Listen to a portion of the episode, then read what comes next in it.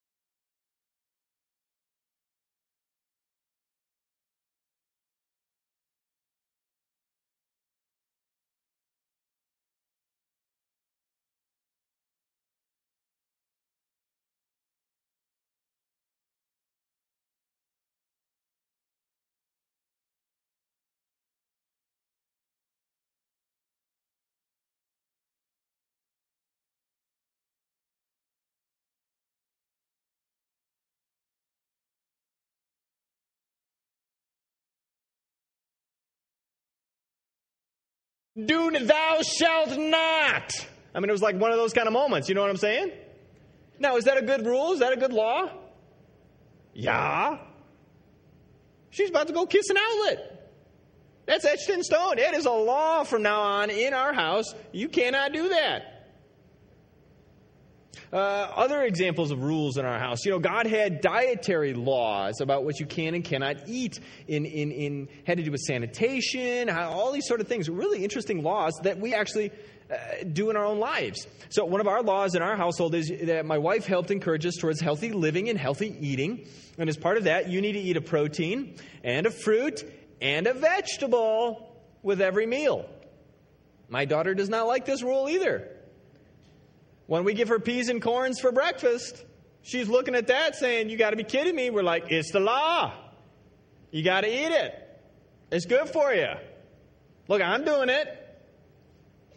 And that's because these laws, these rules that we place upon our daughter, are meant and intended the same way that God's laws are meant and intended to foster, preserve, and protect life. Sanitation. God's, God's law has a lot of sanitation laws. You know what another good law is? Three baths a week. That's a good law for everybody. Okay? because it fosters and protects and preserves life. My wife and I are actually expecting a second child. Uh, we're very excited. In August, we're going to be welcoming another little, yeah, we're jazzed. That's a good thing. We're super pumped. We're super excited. And so we actually had to institute a new rule and a new law in our household, and that is no uh, uh pig pile, dog pile on mom. You can't go jumping on mom no more. You have to preserve and protect mom, and preserve and protect the life within mom.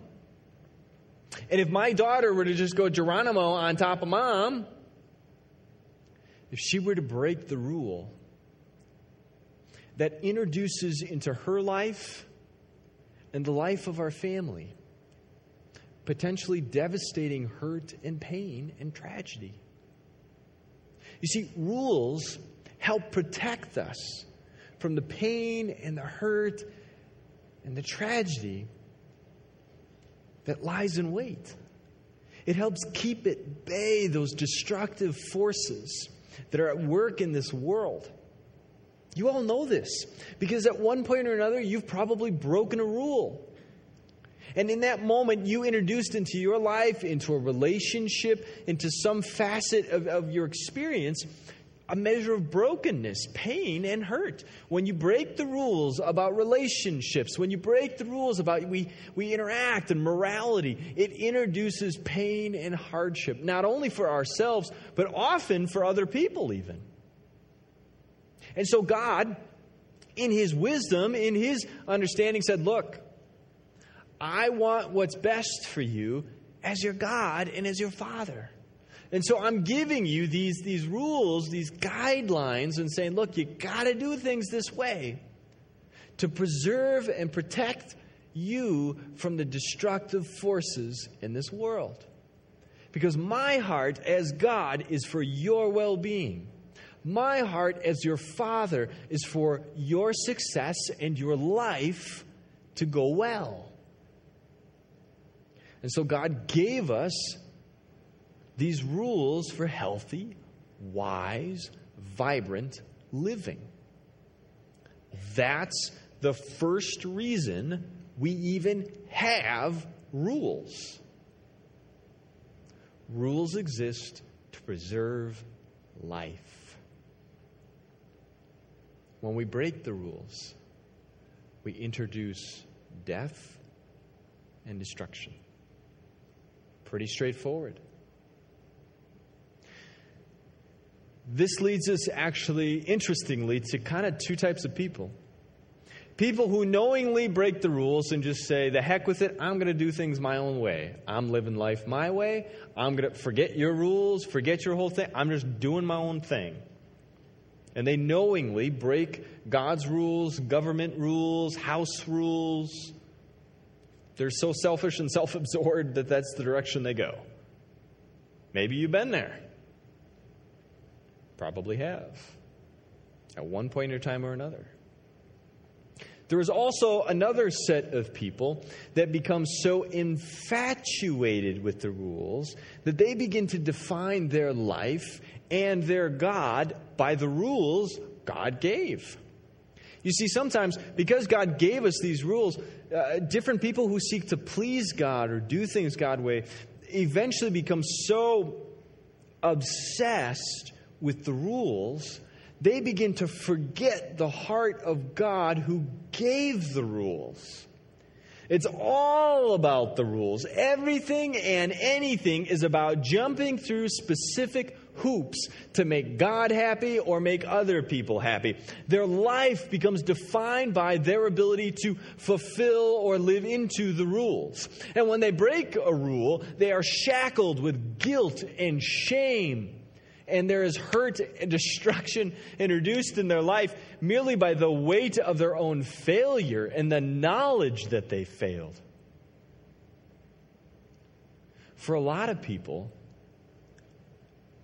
they begin to so be defined by the rules that when they look in the mirror, they begin to hate themselves for the sense of failure, the sense of guilt that they feel weighed down, burdened by the rules. Maybe you've been there too. You see, in the Jewish people and in the Jewish life, that's what took place. That's what happened. In the Jewish tradition, they became so defined, their life and their God, so defined by the rules, everything became about the rules to a point where they began to worship the rules instead of the God who gave the rules. Enter Jesus. By the time Jesus came along, things had gotten so bad. People were so obsessed with the rules, what you can and cannot do, that Jesus looks at this and he, he's got a lot to say. He's got a lot to say. One place where he talks about this comes from Matthew. He says this in Matthew. He says, Jesus said to the crowds and his disciples, The teachers of the religious law and the Pharisees are the official interpreters of the law of Moses. And so there are people out there who are preaching and teaching God's rules, God's law. These would be religious priests, modern day pastors, right? These are people who know God's law and share it with people. Practice and obey whatever they tell you, but don't follow their example because they don't practice what they preach. You see, they end up crushing people with the unbearable religious demands, and they never lift a finger to ease the burden. You see, the, the people of that day were so defined by the rules, they had begun to worship the rules so much so that they layered on top of anyone who would listen these religious demands and that became a barrier for people understanding who God really was. They began to preach and teach a killjoy God. A God who defines everything according to the rules. So the Jewish people were stuck in this place of worshiping the rules rather than their own God. Now, the irony of this is that those preachers and teachers, the Pharisees and Sadducees, that's what they were called, the Pharisees and the Sadducees who were, who were, who were doing this, the irony is they were breaking the very first rule.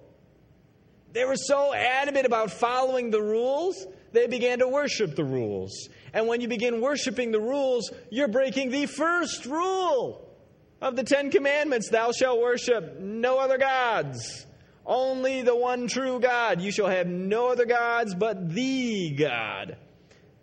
And so, because they had begun to try to follow the rules to such a point where they had knocked God out of God's position, they were breaking the very rules they were trying to uphold. Does that make sense? You tracking? That's how bad and messed up things got. It also means even as we strive to follow the rules, live these perfect lives, which we don't, it becomes impossible because the, we, we apply ourselves so much so that we break the rules by trying to follow the rules, like the Pharisees and the Sadducees. And so the bottom line happens with whether you are breaking the rules openly or whether you are breaking the rules by trying to follow the rules so adamantly, thus breaking the rules. The bottom line is everybody breaks the rules one way or another. It is a level playing field. We all messed up. We all broken. We all got issues.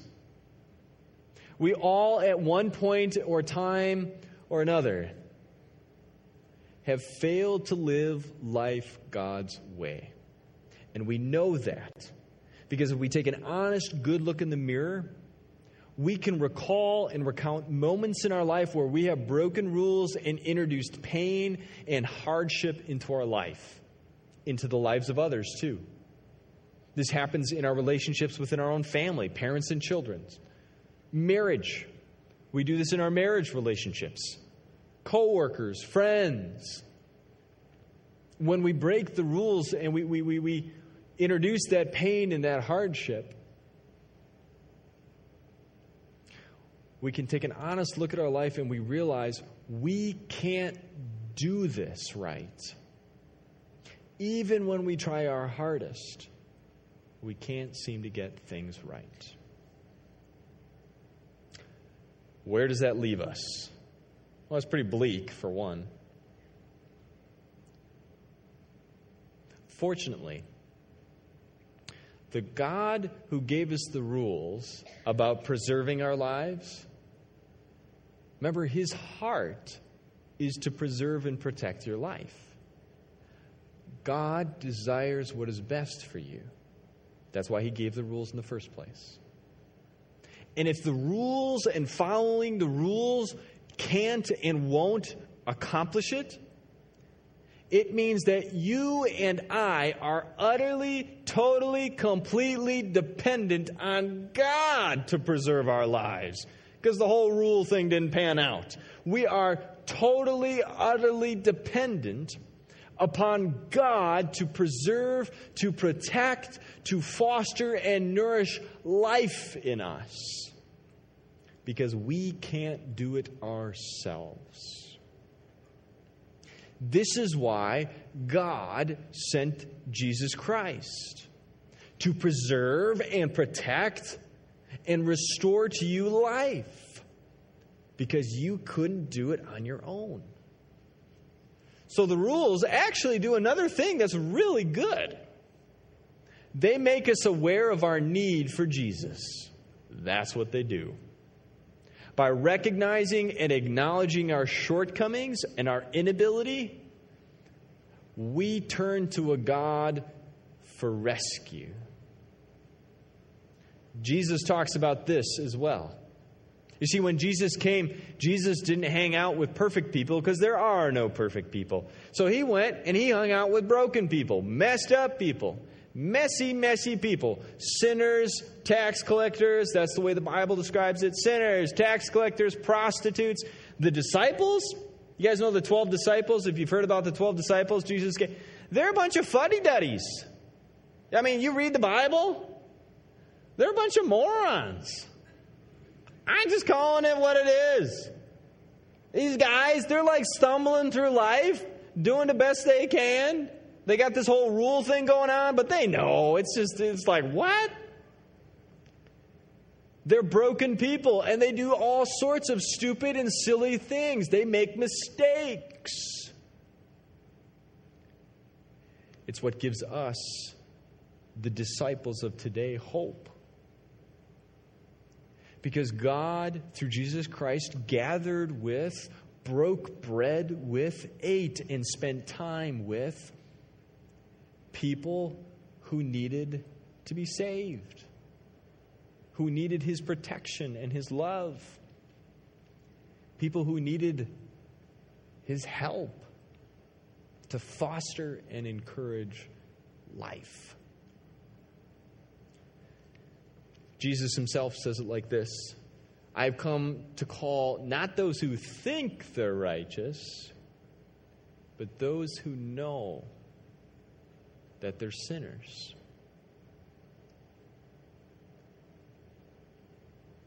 You see,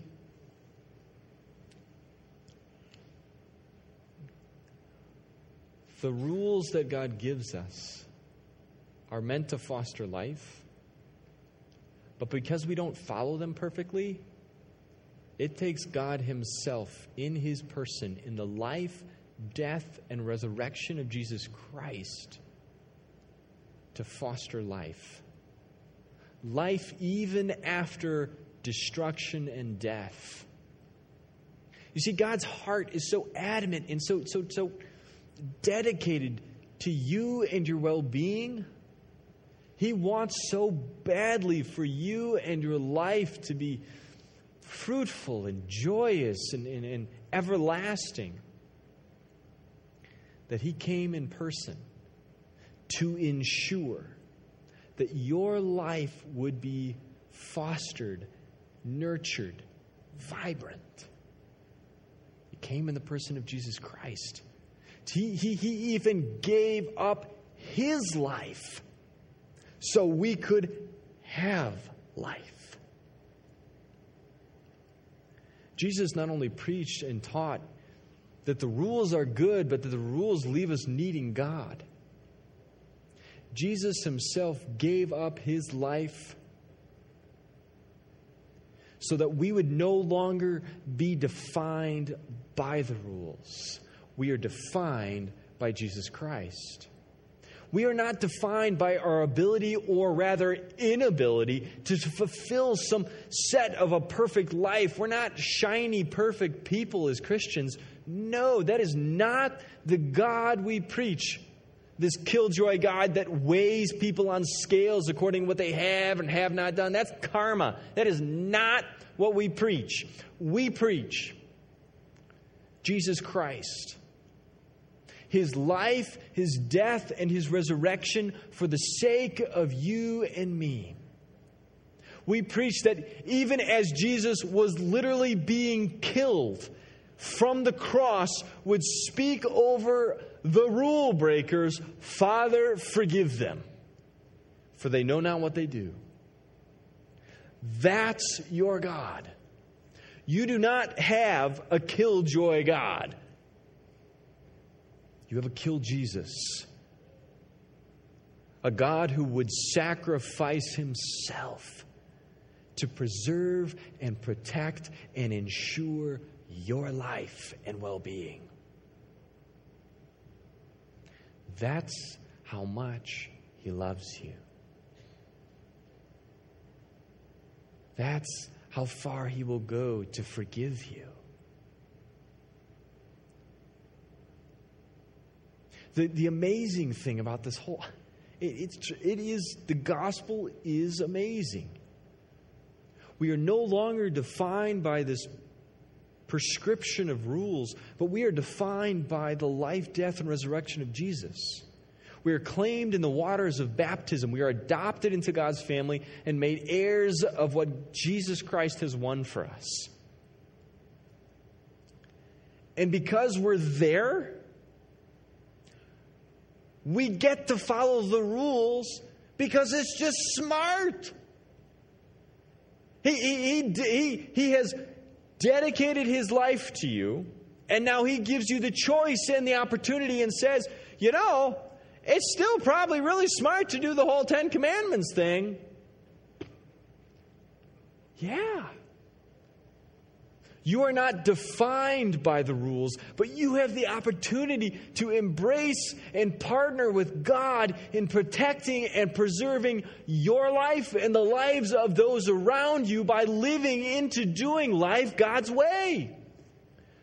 You, are free from having to be utterly defined by following the rules And now you simply get to choose. You get to choose. Am I going to live life God's way? Boy, that makes sense, Jesus says. You will be like a wise man who built his house on a rock. When you follow my teachings, when you live into doing things God's way, life goes well with you. I know in my own life. I genuinely want to follow the Ten Commandments because I genuinely believe life is best lived, nurtured, fostered, and encouraged in my life and in the lives of you and those around us if I live according to those principles and purposes. If I live under the rulership of Christ and what He says, life will go well with me and others. So I willingly, not because I have to, but because I want to, subject myself to the life that God says this is smart. This is just smart. It's wise to live God's way. That means in my marriage, I don't have to follow any prescribed rules because I have to. I choose to because I want to have the best marriage I can possibly have. So I'm going to have my marriage go God's way. Money, same thing. I want my money to be done God's way. Because I genuinely believe if I do it God's way, it's going to go well with my life. Relationships, friendships, work. I apply myself at work. I push myself at work. I care about what I do. Not because I win some award, not because I earn God's love, not because I have to follow a rule, but because I genuinely believe that we as a church body, we as God's people, can foster and encourage life. And I want to do that. So I accept the invitation God has. And it's the same one that He extends to you.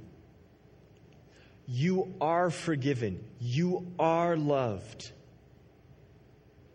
And you are invited to do life God's way. Because you want to foster life.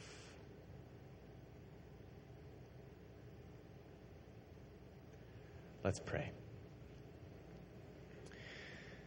Gracious God, thank you for the gift of the Ten Commandments. Thank you for the gift of rules and understanding and principles and purposes and morality, things that lead us to live life your way.